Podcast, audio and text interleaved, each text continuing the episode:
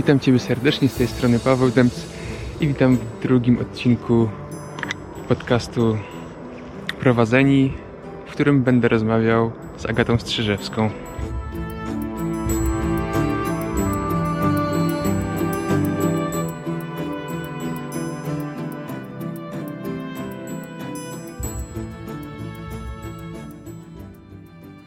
Agatę poznałem, a w zasadzie znalazłem ją na YouTubie, ponieważ bardzo aktywnie działa w przestrzeni ewangelizacji, w przestrzeni przekazywania tego, jak słuchać Słowo Boże, jak na co dzień czytać Biblię, jak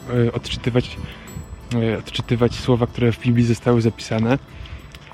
Ten vlog, który łatwo znajdziecie wpisując Agata Strzyżewska na YouTubie, ma tak dużo treści, tak dużo wartościowych treści, że można praktycznie znaleźć tam odpowiedzi na większość Waszych pytań.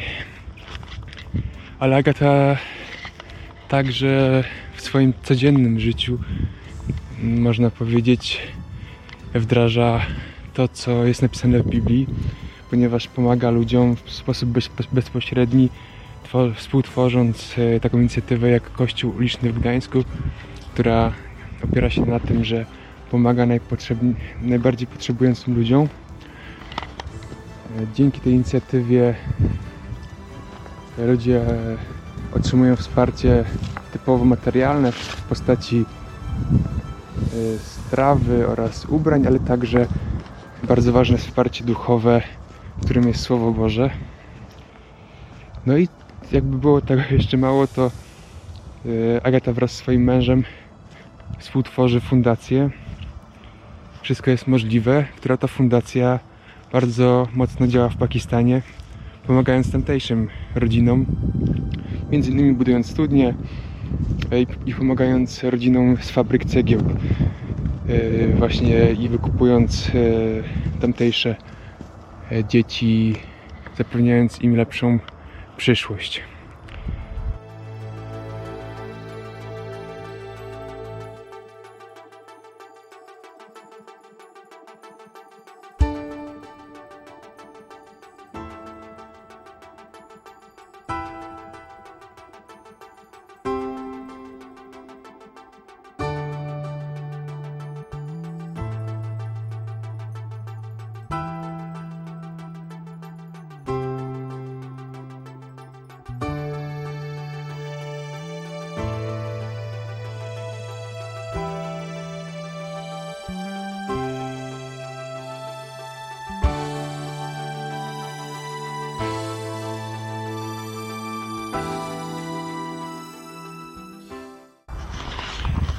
Oprócz swojej takiej działalności związanej z vlogiem, Agata jest także autorką kursu Pasji i Wizji i jest także autorką kursu Jak słuchać Boga, który mówi do nas w różny sposób, i dowiecie się na ten temat więcej podczas właśnie dzisiejszej rozmowy.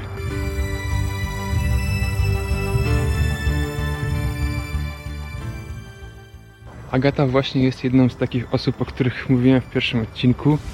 Taką, w której oczach widać tą służbę Bogu i zaufanie, oddanie się prowadzeniu Jezusa Chrystusa.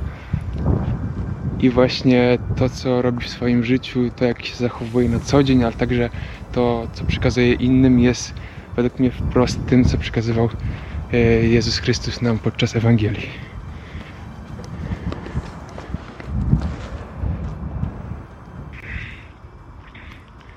No i podczas dzisiejszej rozmowy właśnie poruszymy te tematy, więc zapraszam Was wszystkich do wysłuchania tej pierwszej rozmowy na projekcie Prowadzeni.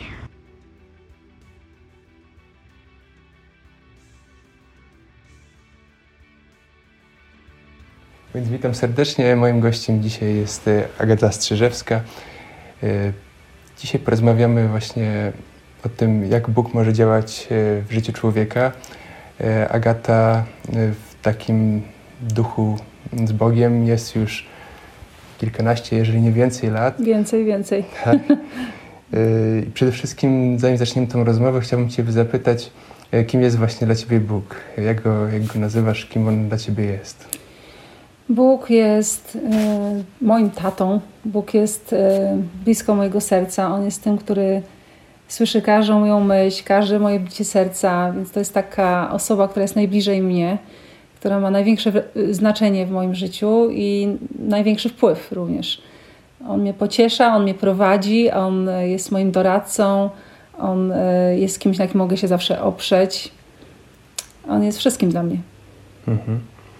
Ale właśnie też w tym kontekście pytałem, czy nazywasz Boga jako osobę, którą nie można jakoś zdefiniować, czy umieszczasz go tego Boga biblijnego, bo tutaj też w tym kontekście... Tak, biblijnego jak najbardziej. Ja poznałam Boga przez Jezusa Chrystusa, ponieważ zaczęłam czytać Ewangelię i kiedy czytałam o tym, co Jezus robił, w jaki sposób żył, jaką miał relację z Bogiem, to moje serce zaczęło bić mocniej i to był takie pierwsze zrozumienie tego, kim tak naprawdę jest Bóg, co dla mnie zrobił.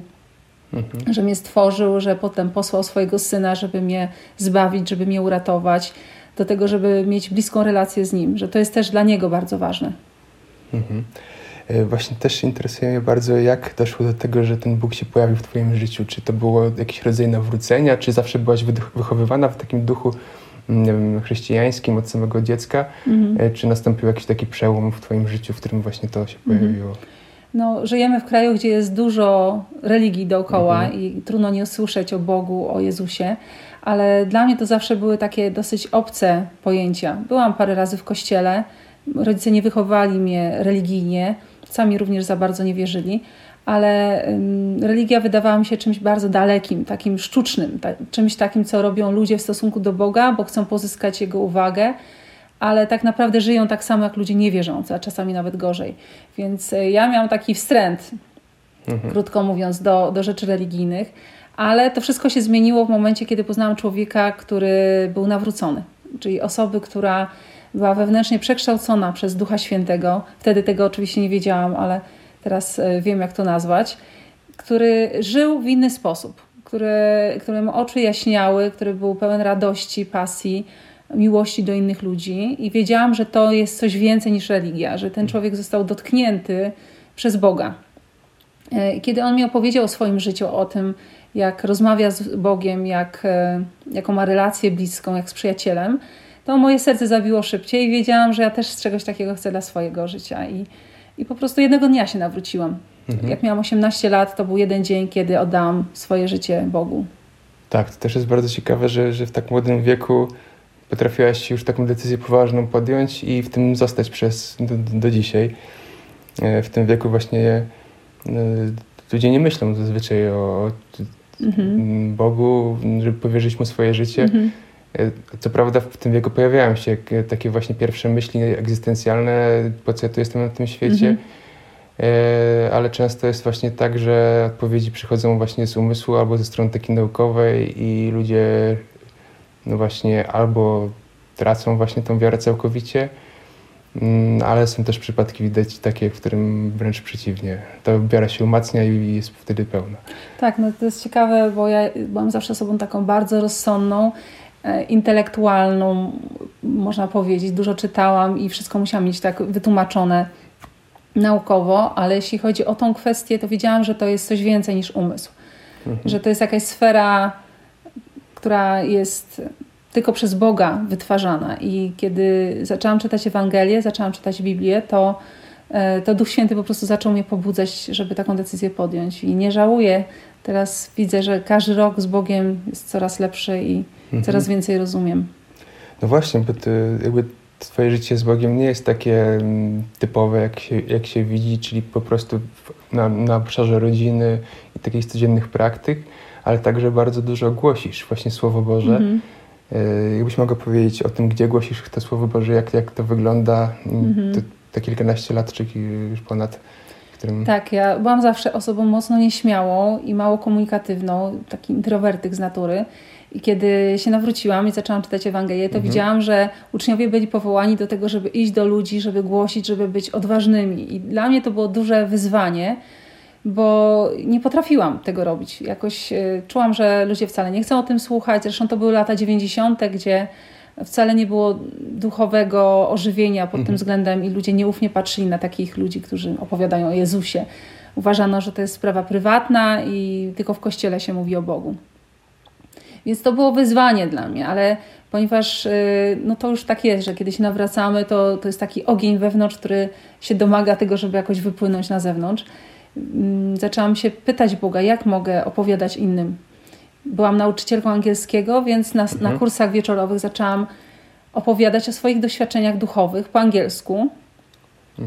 Uczniowie zadawali mi pytania po angielsku, więc przy sposobności uczenia tego języka mogłam również opowiadać świadectwo swojego życia i widziałam tego owoce, bo ludzie potem zostawali po zajęciach, zadawali mi już pytania po polsku, mogłam pożyczać książki, które sama czytałam, dawać egzemplarze Pisma Świętego i widziałam, że ten ruch się jakoś zaczął. Później był taki etap, kiedy miałam bardzo duże pragnienie, żeby głosić publicznie. Czyli nie tylko w takich relacjach przyjacielskich, 1 na 1, ale żeby to robić tak, jak czytałam właśnie w Ewangeliach, że Jezus czy apostołowie, oni wychodzili na jakieś rynki, ulice i mówili ludziom o Bogu. I razem ze swoim mężem 5,5 roku temu założyliśmy inicjatywę, która się nazywa Kościół Uliczny. Właśnie z takim pragnieniem, żeby mówić odważnie o Bogu, żeby docierać do ludzi, którzy być może nigdy do kościoła nie przyjdą. To jest taka inicjatywa, gdzie zazwyczaj jest kojarzona z pracą wśród ubogich i bezdomnych i rzeczywiście takich osób jest sporo i takim osobom pomagamy, ale równocześnie jest to praca uliczna, gdzie jest mnóstwo przechodniów, ponieważ my działamy w Gdańsku przy ulicy Długiej, centrum turystyczne w Polsce dosyć duże, gdzie ludzie z różnych zakątków świata przychodzą. Więc my głosimy Ewangelię po angielsku, i po rosyjsku, i po niemiecku. I wiele osób się zatrzymuje, wiele osób słucha. Jest to takie bezpieczne miejsce, gdzie można zadawać pytania. Okej. Czyli to jest w zasadzie... Też wspominasz, że pomagacie też tam ludziom, tam też dajecie posiłki, tak? Czy... Tak. Rozdajemy posiłki, 30 litrów zupy co tydzień, kanapki, kupujemy ludziom lekarstwa, pomagamy im załatwiać ośrodki, jeżeli chcą wyrwać się z nałogu alkoholowego. Staramy się dbać o ludzi, pokazywać im miłość, no też tak jak to robił Jezus. Czyli w zasadzie jaka jest jakby też intencja tych spotkań, żeby przekazać słowo Jezusa, czy żeby przekonać do czegoś, czy żeby ludzi, nie wiem, uzdrowić, czy tam też takie zachodzą? Tak, jak najbardziej. Doświadczenia? My tam jesteśmy z takim nastawieniem, Boże, co chcesz uczynić? Jak chcesz nas użyć? Są różne potrzeby, przechodzą różni ludzie, więc jest to taka praca, gdzie nie tyle my mamy jakąś agendę i plan działania, gdzie staramy się być podatni na to, co Duch Święty nam pokazuje. I czasami są ludzie, którzy potrzebują po prostu pocieszenia, przytulenia, inni potrzebują uzdrowienia, więc modlimy się o uzdrowienie i mamy też niesamowite świadectwa tego, jak Bóg działa. Wiele osób zostało uzdrowionych.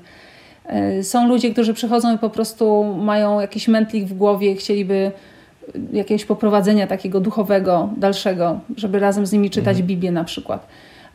Są ludzie, którzy po prostu potrzebują ciepłych ubrań czy posiłku, więc jesteśmy tam wrażliwi na różne drogi i sposoby działania. I głoszenie Ewangelii jest dla nas nie tylko przez słowa. Jakby rozumiem, że to nie są tylko słowa, tylko to jest działanie przez miłość.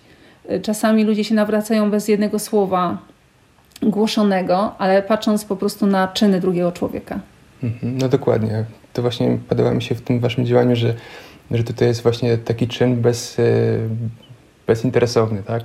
Czyli po prostu to, co przychodzi, to dajecie i nie oczekujecie nic w zamian.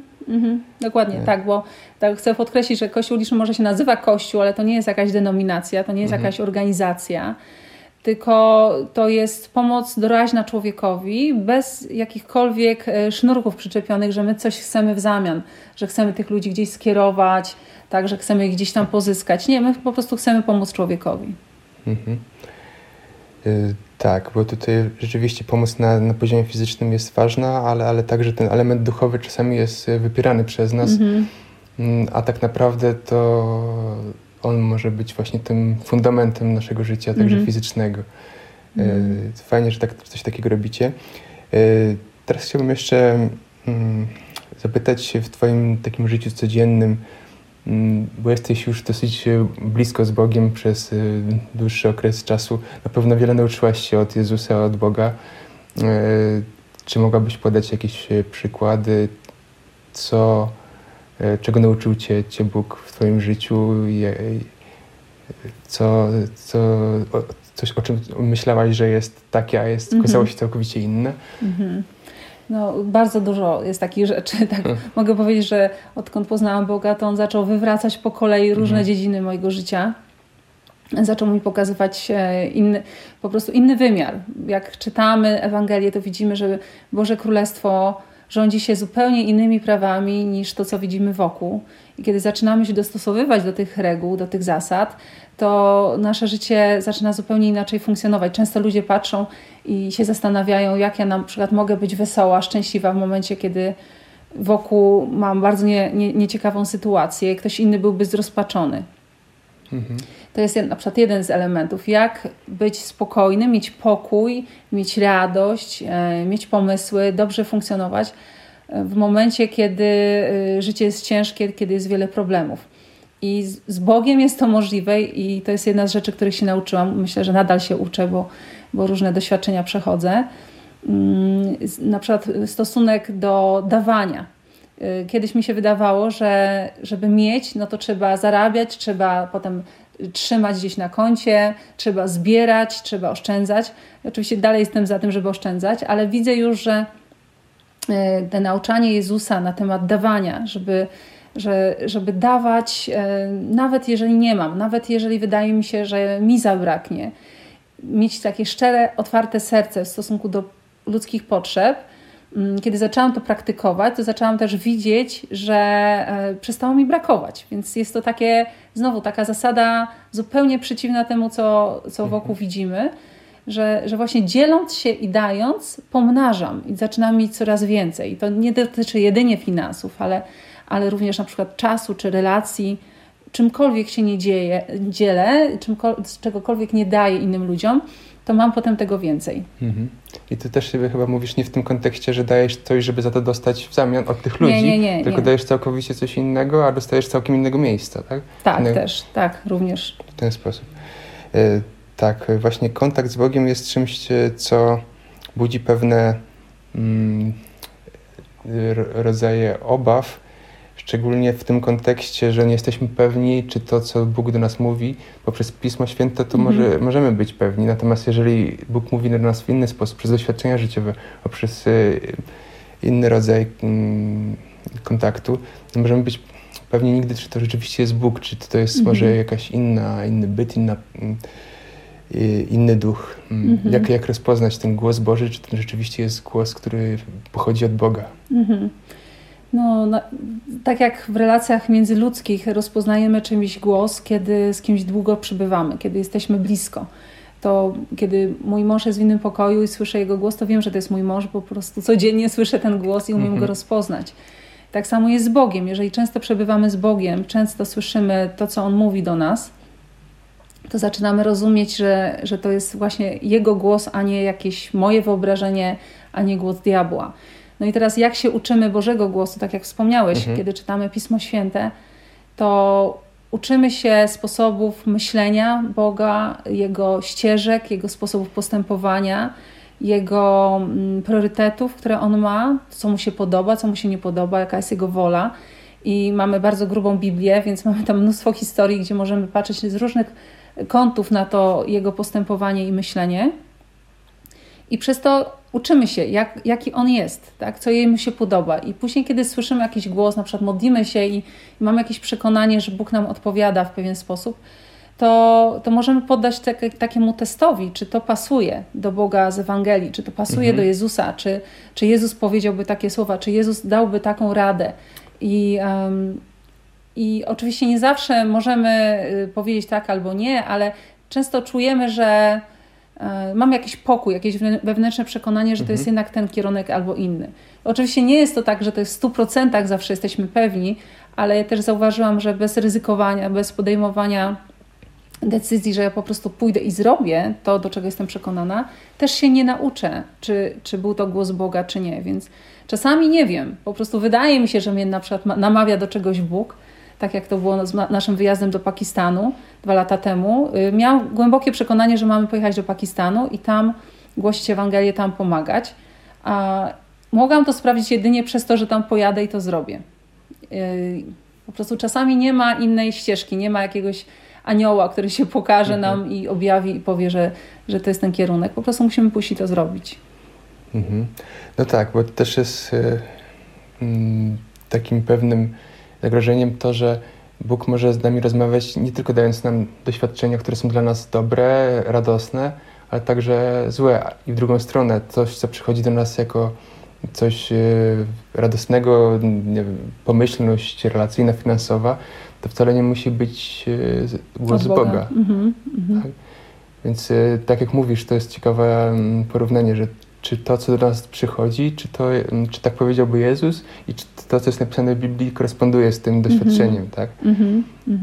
To jest cenna informacja. Tak, bo w Biblii jest mnóstwo historii, gdzie Bóg prowadził, tak jak mówisz, przez trudne sytuacje, przez pewne wyzwania, przez cierpienia, przez trudności. To nie to, że Bóg to tak zarządził, żeby tak było, ale przeprowadzając nas przez takie doświadczenia, Jego głos czasami jest głośniejszy niż kiedy jest wszystko okej. Więc no, to trzeba mądrości i tego codziennego kontaktu z Bogiem. Tak, oprócz tego, że głosisz Słowo Boże, to także sporo działasz online, czyli prowadzisz ten swój projekt, w którym codziennie nawet pojawiają się nowe filmy związane z właśnie z Słowem Bożym, ale także prowadzisz Szkołę Pasji i Wizji. I właśnie skąd pomysł na taką szkołę w kontekście właśnie Słowa Bożego? Jaki to ma związek z przekazem biblijnym czy Bożym? Szkoła Pasji i Wizji to jest szkoła dla chrześcijan, którzy chcą rozpoznać Boże prowadzenie w swoim życiu, którzy chcą być pewni, jaką ścieżką Bóg ich prowadzi. Chcą rozpoznać to miejsce, w którym są i z którego Bóg chce poprowadzić ich dalej. I często jest tak, że ludzie nawracają się czy w kościele, czy przez internet teraz bardzo masowo.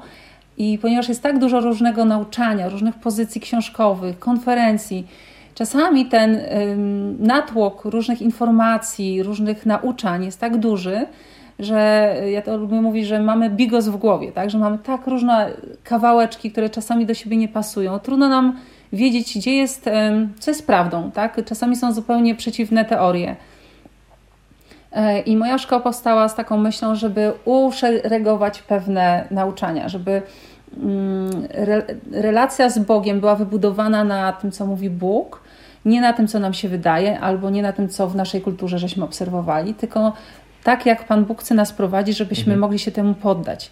Więc szkoła trwa 12 miesięcy, dlatego tak długo, że potrzebujemy pewne rzeczy zrozumieć i ułożyć sobie w życiu, nie tylko w głowie, ale potem w praktyce, w swoim życiu to jakoś zrealizować i po prostu być posłusznymi temu, co Bóg do nas mówi. Tak więc w mojej szkole są takie moduły, takie części, które dotyczą naszej tożsamości w Bogu, żebyśmy zrozumieli, jak Bóg na nas patrzy, kim my jesteśmy w ogóle, do czego nas Bóg stworzył, powołał. Jest jeden moduł poświęcony słuchaniu Bożego głosu, jak możemy się komunikować z Bogiem, jak najróżniejsze sposoby w Piśmie Świętym są opisane, jak my możemy uczyć się tych nowych kanałów porozumiewania z Nim. Jest część, która dotyczy tego, jak możemy właśnie dawać siebie, pozwalać Duchowi Świętemu, żeby przez nas przepływał. Czyli nie tylko brać, nie tylko się uczyć, ale jak dawać, jak służyć innym ludziom, jak kochać innych, jak uwalniać to, co Bóg już w nas złożył. Jeżeli już coś wiem, jeżeli już coś praktykuję, jeżeli coś już mi służy, to żeby to dać dalej. I w ten sposób, żeby też doświadczyć tego pomnożenia. Więc są różne części w szkole, które przeprowadzają uczestników do tego, żeby coraz głębiej i lepiej rozumieć Boga, bliżej Niego być. Czy to jest, z tego co mówisz, oczywiście szkoła dla osób wierzących, tak, żeby tą wiarę umocnić w sposób taki, żeby znaleźć swoją wizję. I właśnie zastanawiam się, jak można właśnie znaleźć ten swój potencjał, czy to, co jest u nas unikalnego, korzystając z tej wiedzy, czy przekazu biblijnego, czy są jakieś do tego narzędzia takie, czy po prostu to trzeba wyczuć w sobie, jakbyś mogła tutaj zdradzić element tej szkoły. Wiesz co, to wszystko polega na tym, żeby usłyszeć Boga, żeby dać się przez Niego poprowadzić, więc nie ma jakiegoś systemu, który mógłby każdego przeprowadzić przez to, ponieważ to jest tak indywidualna sprawa. Każdy z nas jest inny, każdy z nas jest unikalny i też jesteśmy na różnym etapie życia. Ja dopiero po 40 założyłam tą szkołę. Całe życie wcześniej byłam wierząca, znaczy nie cała, od 18 roku życia, ale miałam wielkie pragnienie, żeby coś zrobić dużego i coś takiego, co będzie służyło ludziom na większą skalę. Ale to jeszcze nie był czas w moim życiu. Miałam 18 lat, jeszcze niewiele wiedziałam. Jeszcze emocjonalnie byłam mocno rozhuśtana. Potrzebowałam zrozumieć sama, kim jestem. Potrzebowałam sama mieć doświadczenia związane ze słuchaniem Boga. I te wszystkie rzeczy mnie ukształtowały tak, że po 40 mogłam wyskoczyć z tą moją szkołą, z moją służbą internetową, ponieważ dopiero to był właściwy czas. I my czasami właśnie nie rozpoznajemy Bożego prowadzenia. Coś byśmy chcieli, bo na przykład ktoś nam zaimponował, czytaliśmy w książce, chcielibyśmy coś zrobić, mamy marzenie i już teraz chcielibyśmy je zrealizować.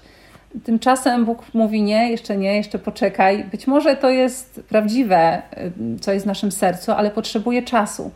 I tak jak Mojżesz, który dopiero mając 80 lat wyprowadził Izraelitów z Egiptu, on również musiał być kształtowany przez te wszystkie lata. Ktoś powie, po co? Dlaczego nie wcześniej? Dlaczego te 40 lat musiał być gdzieś tam z owieczkami, pasterzem? Dlaczego nie mógł wcześniej wykorzystać swoich sił i potencjału? Widocznie Bóg wiedział, że on musiał być jakoś ukształtowany, żeby jego misja prowadzenia Izraelitów po pustyni była udana, żeby miał autorytet, żeby miał mądrość I dlatego szkoła uczy tego, żeby rozpoznawać, słuchać Boga. I jeżeli to jest czas w Twoim życiu, że musisz się wstrzymać, poczekać, to zrób to z radością i miej pokój w tym i rozumiej, że to jest właśnie taki czas. Jeżeli jest czas działania, to również to rozpoznaj i zrób odważny krok do przodu. Więc nie ma jakby gotowych schematów rozpoznawania, jak swój potencjał zrealizować, tak jak rozpoznać Bożą wolę, tylko trzeba nasłuchiwać. Dlatego szkoła koncentruje się na relacji z Bogiem, na pogłębianiu relacji, na lepszym słyszeniu, na lepszym rozpoznawaniu Jego prowadzenia. Super. I z tego, co widzę, to w szkole jest też, nie tylko Ty jesteś prowadzącą, tylko tam jest wiele osób, które jakby swoje działki, że tak powiem, wiedzy przekazuje, tak?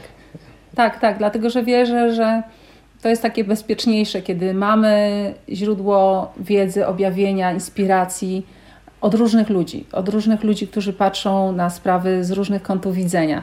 Widzimy, jak Bóg prowadzi daną osobę i to może być dla nas inspirujące, ale jeżeli jest tylko ta jedna osoba, tylko ją jedną widzimy, to mamy wtedy taką tendencję, żeby iść w jej ślady i ją naśladować dokładnie, a może się okazać, że Bóg zupełnie inaczej chce nas prowadzić. Chce jedynie, żebyśmy zaobserwowali pewne zasady, którymi Bóg się posługuje w życiu tej osoby, a nie żebyśmy naśladowali jego czyny, tak? Dokładnie, żebyśmy go naśladowali. Jeżeli mamy wiele osób, które widzimy, że Bóg prowadzi, widzimy, że tego prowadził tak, a tego inaczej, a tego jeszcze inaczej, to wtedy nie jesteśmy kuszeni do tego, żeby ich naśladować dokładnie, tylko żeby rozpoznać Boga w ich życiu i nauczyć się czegoś, jak mnie Bóg może prowadzić w tym momencie. I to jest moim zdaniem mądre, to jest dojrzałe. Fajnie jest mieć wielu doradców, patrzeć na wielu mądrych ludzi i uczyć się od każdego troszeczkę innego aspektu wiary i prowadzenia Bożego. Do naśladowania chyba tylko Jezus się tutaj... Tak, dokładnie. Okej. Też taki panuje pogląd, że życie zgodnie z Bogiem czy z przykazaniami to jest jakieś ograniczenie dla naszego życia tutaj na ziemi, bo w sumie i tak nie ma pewności, co tam się wydarzy, to czemu mam poświęcać swoje życie tym przykazaniom, które ograniczają mnie w życiu codziennym. Właśnie czy takie życie właśnie w Bogu jest dla Ciebie czymś ograniczeniem, odmawianiem sobie czegoś, czy czymś innym? No mi się kojarzy takie zrozumienie, powszechne zrozumienie, na przykład 10 przykazań jest, że nie będziesz zabijał, nie będziesz cudzołożył, nie będziesz. Czyli przykazania to są ograniczenia. Tymczasem te same słowa można czytać jako obietnicę. Nie będziesz w znaczeniu, że będziesz wolnym człowiekiem od pewnych grzechów. Nie będziesz kłamał, nie będziesz zabijał, nie będziesz kradł, ponieważ będziesz innym stworzeniem, ponieważ będziesz lepszym człowiekiem, ponieważ będziesz dzieckiem Boga, które naśladuje swojego Ojca. I w ten sposób, patrząc na przykazania, to jest droga do naszego wyzwolenia, do naszego lepszego życia. I wiemy o tym, że człowiek, który jest tak całkowicie uwolniony z wszelkich więzów i jakichś zasad, wcale nie idzie drogą wspaniałą i szlachetną, tylko zazwyczaj gdzieś niestety zbacza. Każdy z nas ma jakieś ciemne strony swojej duszy i mamy takie wewnętrzne przyciąganie, żeby robić rzeczy, które niestety na dłuższą metę potem okazują się jakąś jaskinią, jakimś dołem. Jest jest w nas wiele rzeczy, które są wspaniałe, ale niestety też nie jesteśmy czyści, tak? Nie jesteśmy bezgrzeszni i ten grzech zawsze gdzieś tam nas będzie ciągnął w dół. Dlatego przykazania są miejscem, dla mnie są miejscem wolności.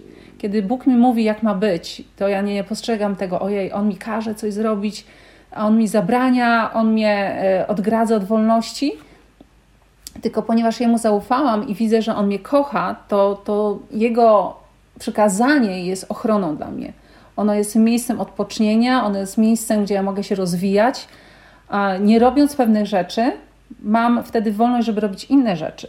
Rzeczy, które pochodzą z Bożego natchnienia, z jego jakiegoś wyobrażenia tego, jak życie może wyglądać. I ja przez te wszystkie lata doświadczam, że z Bogiem nie ma czegoś takiego, że życie jest nudne, że jest ograniczone, że jest ciężkie, że jest trudne.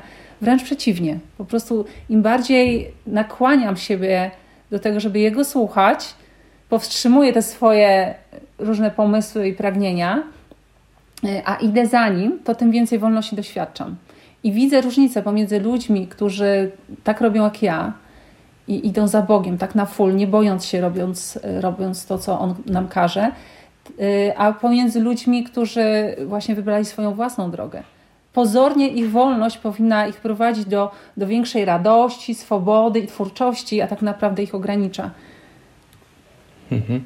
No tak, to jest bardzo ciekawe to, co powiedziałaś właśnie, że Bóg nam nie zakazuje, tylko pokazuje, jacy jesteśmy, jacy powinniśmy być i to powoduje odwrócenie tego. Tak, tego jest to obietnica zakazu. Dla nas. To jest obietnica, która jest obietnicą nas w spełnieniu. Świetnie. Tak. No właśnie tutaj człowiek, wchodząc w taką ścieżkę, jeżeli rzeczywiście u niego nastąpi jakieś rodzaju nawrócenie czy wydarzenie, które powoduje zapalenie tego płomienia, to być może jest łatwiej, ale człowiek, który chciałby racjonalnie zacząć żyć w Bogu, to pojawia mu się wiele opcji. W Polsce jest ta wiodąca religia, ale jest także wiele innych religii protestanckich, jest wiele odłamów i człowiek zaczyna patrzeć na to cały zbiór różnych wersji, to zaczyna się w tym gubić i od tego odchodzi. Jak się w tym odnaleźć i jak człowiek powinien patrzeć na to wszystko, żeby znaleźć w tym rzeczywiście Słowo Boże, a nie różne koncepcje różnych ludzi, którzy mają różne spojrzenie na Boga. No właśnie, bo z jednej strony łatwiej jest słuchać człowieka i różnych nauczeń. Ja sama mam kanał na YouTube, gdzie dużo moich nauczeń jest na poszczególne tematy i można mieć takich nauczycieli wielu. Niektórzy sobie zaprzeczają, potem można mieć wątpliwości, to co jest w ogóle prawdą. Jeszcze tym bardziej, jeżeli różni ludzie cytują ten sam werset biblijny i widzą w nim coś innego. Rzeczywiście może to być frustrujące, ale moją receptą na takie prowadzenie czyste, mogłabym powiedzieć, i pewne, jest po prostu osobista relacja. Czyli nie polegać na tym, że ktoś mi coś powie, tylko codziennie spotykać się z Bogiem. Stąd te moje przebudzenie 5 rano, czyli codzienne filmiki na YouTubie, gdzie tylko 10 minut spędzamy na tym, żeby otworzyć Biblię i uwielbiać Boga, żeby modlić się do Niego, co jest oczywiście bardzo krótkim okresem czasu, ale ma być jedynie takim bodźcem, jakby zachętą do tego, żeby spędzać czas w samotności z Bogiem. Sam na sam z Nim, sam na sam z Jego Słowem. I wiele osób mówi, no dobra Agata, ale ja nie słyszę Boga wtedy, ten czas wcale nie jest taki efektywny. tak jak z każdą inną czynnością jest, że potrzebujemy czasu na to, żeby rozwinąć relacje. Z innym człowiekiem też potrzebujemy czasu. Ileś wydarzeń musi się pojawić i nastąpić w naszym życiu. Ileś czasu musi upłynąć na rozmowie z kimś, zanim tą osobę poznamy. I tak samo z Bogiem. Więc kiedy spędzamy czas z Nim tak osobiście, otwieramy Pismo Święte, próbujemy rozumieć, czytać, nasłuchiwać, modląc się, prosząc Ducha Świętego o prowadzenie, zaczynamy w końcu rozpoznawać Jego prowadzenie. Zaczynamy rozumieć, co On do nas mówi. I wtedy musimy ufać też temu, co Bóg do nas w środku mówi. Bo czasami pojawi się osoba, która na przykład ma autorytet i powie: Agata, ale tu jest coś innego napisane, to powinnaś inaczej wierzyć. No, mnóstwo jest takich ludzi dookoła. Ale my musimy zaufać też temu, co nam Bóg mówi osobiście. I trzymać się tego. Nie ufać tak łatwo, nawet jeżeli ktoś nam imponuje. Jesteśmy tylko ludźmi. I Bóg każdego z nas osobiście będzie kiedyś rozliczał. Na sądzie ostatecznym każdemu z nas spojrzy w twarz i będzie badał nasze serca. Wtedy nie będzie czasu, żeby jakoś powoływać na inne osoby, że ktoś nas prowadził w tym kierunku. Wtedy Bóg osobiście będzie pytał i my musimy osobiście też znać odpowiedzi. Ale w pewnym momencie człowiek zaczyna szukać innych osób, które chciałby z nim porozmawiać na ten temat, wspólnoty, której mógłby się odnaleźć, uzyskać wsparcie w chwilach słabości. Wiadomo, że od Boga to wsparcie będzie najlepsze, natomiast czasem po prostu potrzebujemy człowieka. Tak. I człowiek, szukając takich wspólnot, właśnie wtedy zastanawia się, czy jak ja wstąpię do tej wspólnoty, to czy to jest dobra droga do zbawienia, czy może powinienem iść głównym nurtem, a może innym. I co w tych rozterkach tutaj począć? Trzeba pamiętać, że jedyną drogą zbawienia jest Jezus Chrystus, żadna wspólnota i żaden kościół. Osobista relacja z Nim to jest to, na czym Bóg osadza cały swój plan zbawienia. Ale tak jak mówisz, wspólnota jest potrzebna i ja jestem całym sercem za tym, żeby być we wspólnocie ludzi wierzących. Idealnie jest, jeżeli to są ludzie nawróceni wszyscy i którzy są też prowadzeni Duchem Świętym. Ale tak jak mówię, nie można polegać na tym. Nie można się jakby jedynie na tym oprzeć, że ktoś mnie będzie prowadził, że ktoś mnie będzie nauczał, że ci ludzie wiedzą lepiej. Bóg chce mieć z nami osobistą, głęboką relację i prowadzić nas osobiście, a wspólnota jest potrzebna, dlatego że Bóg często objawia swoje odpowiedzi i swoje pokrzepienie przynosi, zachęty przez innego człowieka. I kiedy rozpoznajemy w tej wspólnocie ludzi, którzy nam usługują, z którymi mamy relacje, że w nich mieszka ten Bóg, którego ja znam, ponieważ codziennie spotykam się z Nim i widzę też w nich tego samego ducha. Widzę ten sam rodzaj miłości, który był w Chrystusie. Widzę pewną mądrość, która jest odbiciem mądrości Ewangelii. To jest to dobre miejsce. Jeżeli to jest miejsce, gdzie mogę wzrastać, gdzie jestem akceptowana, gdzie ludzie są życzliwi, w tym duchu Ewangelii właśnie, takim pełnym miłości, to jest dobre miejsce wtedy. Jeżeli nie czuję tego, nie widzę, że mogę podzielić się swoimi rozterkami, że mogę powiedzieć o swoim grzechu, że nie znajdę wtedy zrozumienia, to może jest czas, żeby poszukać innej wspólnoty, innych ludzi. Ja wiem, że to nie jest proste. Ja sama też byłam w wielu różnych wspólnotach, ale jeżeli ktoś szuka, to znajdzie. Tak. Myślę też, że gdy trafiamy do takiej wspólnoty i na pierwszym kontakcie ludzie zaczynają dyskutować na temat jakichś różnic między wspólnotami albo znajdowania dziury w całym, to chyba nie tędy droga, bo tak czy inaczej patrzymy na drugiego człowieka zawsze jako na dzieło Boże i dobro, więc... Tak, chciałam jeszcze może dodać, że dla mnie również ważne jest to, czy dana wspólnota nie tylko siebie kocha i okazuje Ducha Chrystusowego, ale czy również szuka, tak aktywnie szuka Bożego prowadzenia, bo niestety, ale wiele kościołów doświadczając Ducha Świętego od czasu do czasu poprzestają tylko na tym, co już mają i nie rozwijają się, jakby nie szukają czegoś więcej. Mi tu nie chodzi o więcej teologicznie, ale raczej głębiej teologicznie. Chodzi mi o to, żeby rozumieć, co mówi do nas Bóg w tym momencie w naszym życiu, jak możemy to praktykować, jak możemy to wyżywać. żeby karmić się Bożym Słowem, które jest żywe, tak? Które jest świeże, nie jakieś sprzed 200 lat, czy 500, czy 1000, tylko świeże prowadzenie Ducha Świętego, bo Bóg cały czas będzie nam wskazywał swoje słowo, Pismo Święte jest naszą podstawą wiary, ale chce na nowo nam objawiać pewne prawdy, żebyśmy mogli je wprowadzać w życie. I dopiero wtedy mamy pewność, że dajemy się prowadzić, a nie odżywiamy się jakimiś okruchami, które są już zeschłe i spleśniałe z przeszłości. No tak, to mogą być całkiem niepotrzebne w tym momencie naszego życia, w tych doświadczeniach i w tej sytuacji. Ciekawi mnie też Twoja opinia na temat ludzi, którzy podążają takimi nurtami duchowymi, ale pozabiblijnymi, czyli całkiem z innych kontynentów, czy, którzy wychowali się w wierze w hinduizmie, w buddyzmie, w islamie. Jak wygląda według Ciebie ich droga? Czy oni powinni się według Ciebie nawrócić na Biblię? Czy jak nigdy oni nie słyszeli? Co będzie z nimi? No Jezus jasno powiedział, że On jest jedyną drogą do Ojca. I jako chrześcijanie musimy też mieć taką świadomość, że Jezus jedynie jest drogą i tylko przez Jezusa jest zbawienie. Ale w jaki sposób ludzie poznają Jezusa i się nawracają w szerokim świecie, w różnych innych religiach, to już jest sprawa bardzo indywidualna i różnie to przebiega.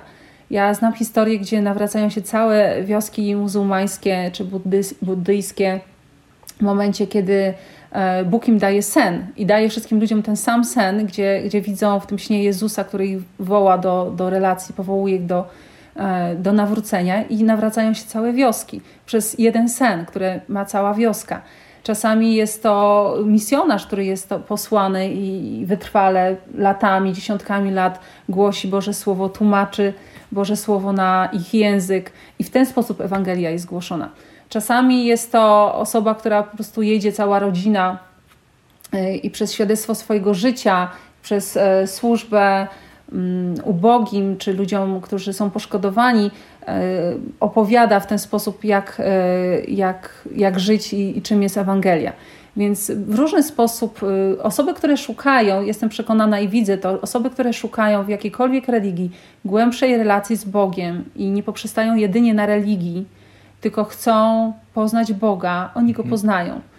I trudno nam oceniać w tym momencie, w jaki sposób Bóg im się objawia, ale wierzę, że oni znajdują drogę. No tak, bo tutaj też z historii możemy mieć taki pogląd, że ta religia chrześcijańska się rozprzestrzeniała poprzez taką agresję.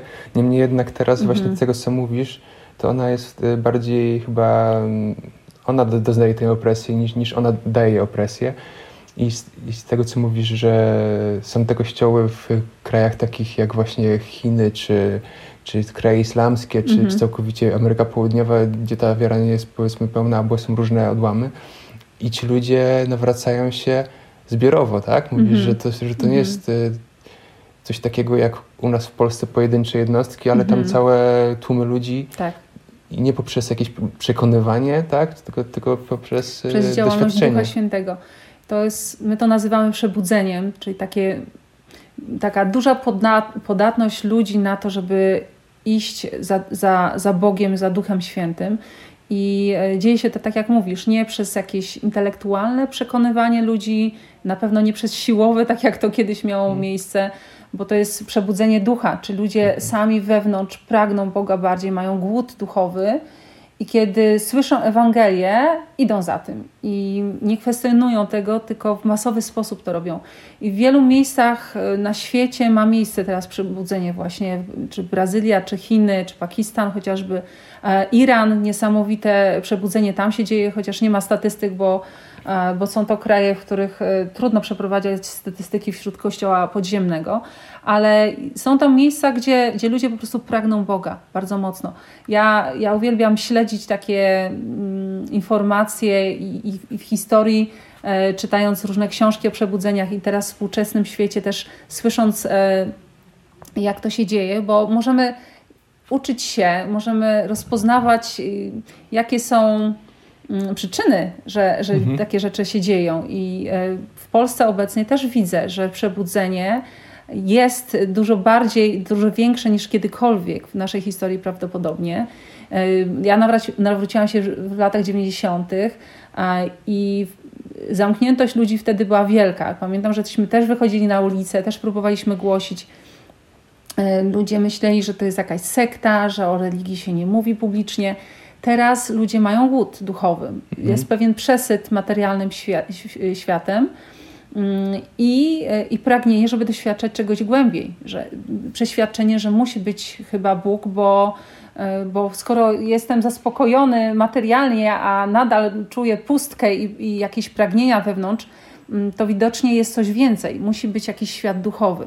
I oczywiście niektórzy idą w kierunku jakichś religii wschodnich, ale wiele osób też szuka Boga chrześcijańskiego, Boga biblijnego i go znajduje. No tak, teraz w dobie internetu jakby ta wiedza dociera z różnych stron i dociera też silnie.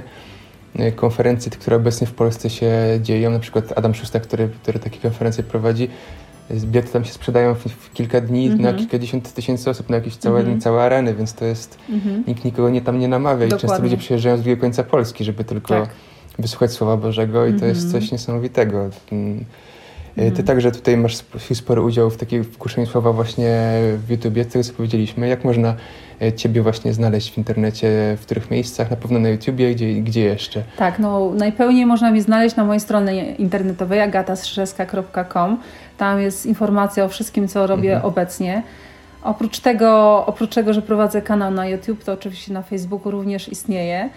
Ale również jeżdżę po całej Polsce obecnie, razem z mężem jeździmy i jesteśmy zapraszani przez różne wspólnoty, gdzie opowiadamy o naszej pracy w Pakistanie, opowiadamy o naszej pracy tutaj na Kościele Ulicznym, jak głosić Ewangelię wśród Polaków, opowiadamy o tym, w jaki sposób słuchać Boga, więc również można spotkać się ze mną fizycznie w którymś z miast w Polsce. Tak więc wszystkich serdecznie zapraszamy na stronę Agaty, no i oczywiście do subskrybowania kanału na YouTubie. Tutaj naprawdę jest codziennie nowa treść, więc jest w czym wybierać. Jest też tych materiałów już sporo tam zebranych, więc zapraszamy wszystkich serdecznie. Ja Tobie dziękuję za tę dzisiejszą rozmowę. No i do zobaczenia. Dziękuję bardzo.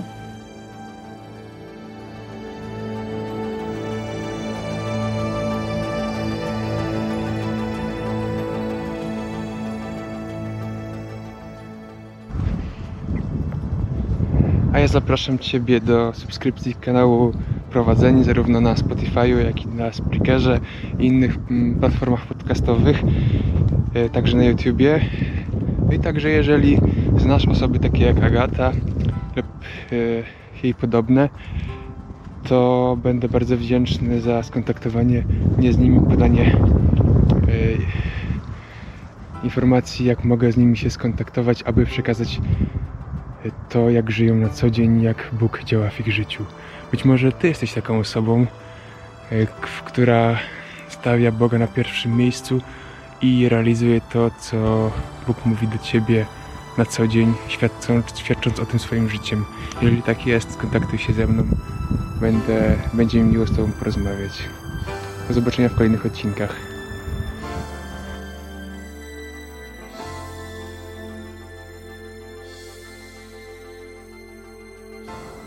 Wchodząc na kanał Agaty możecie znaleźć także serię filmów Piąta rano, w której Agata codziennie budzi nas, aby przywitać nas Słowem Bożym, rozważyć jakiś temat biblijny oraz wspólnie się modlić. Więc jeżeli chciałbyś rozpocząć nowy dzień z Bogiem, z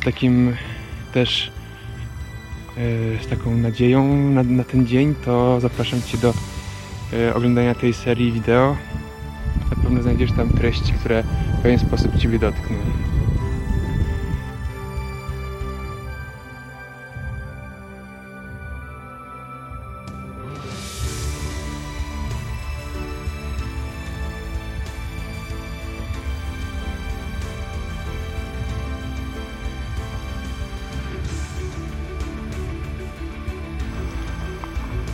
Zapraszam Cię także do podzielenia się komentarzy pod tym właśnie wideo na YouTubie, zaproszenia swoich bliskich, znajomych, którzy byliby zainteresowani takimi treściami oraz do subskrypcji kanału i podcastu Prowadzeni.pl. Już wkrótce także nowe odcinki vloga Wiara od nowa oraz kolejne rozmowy z moimi gośćmi.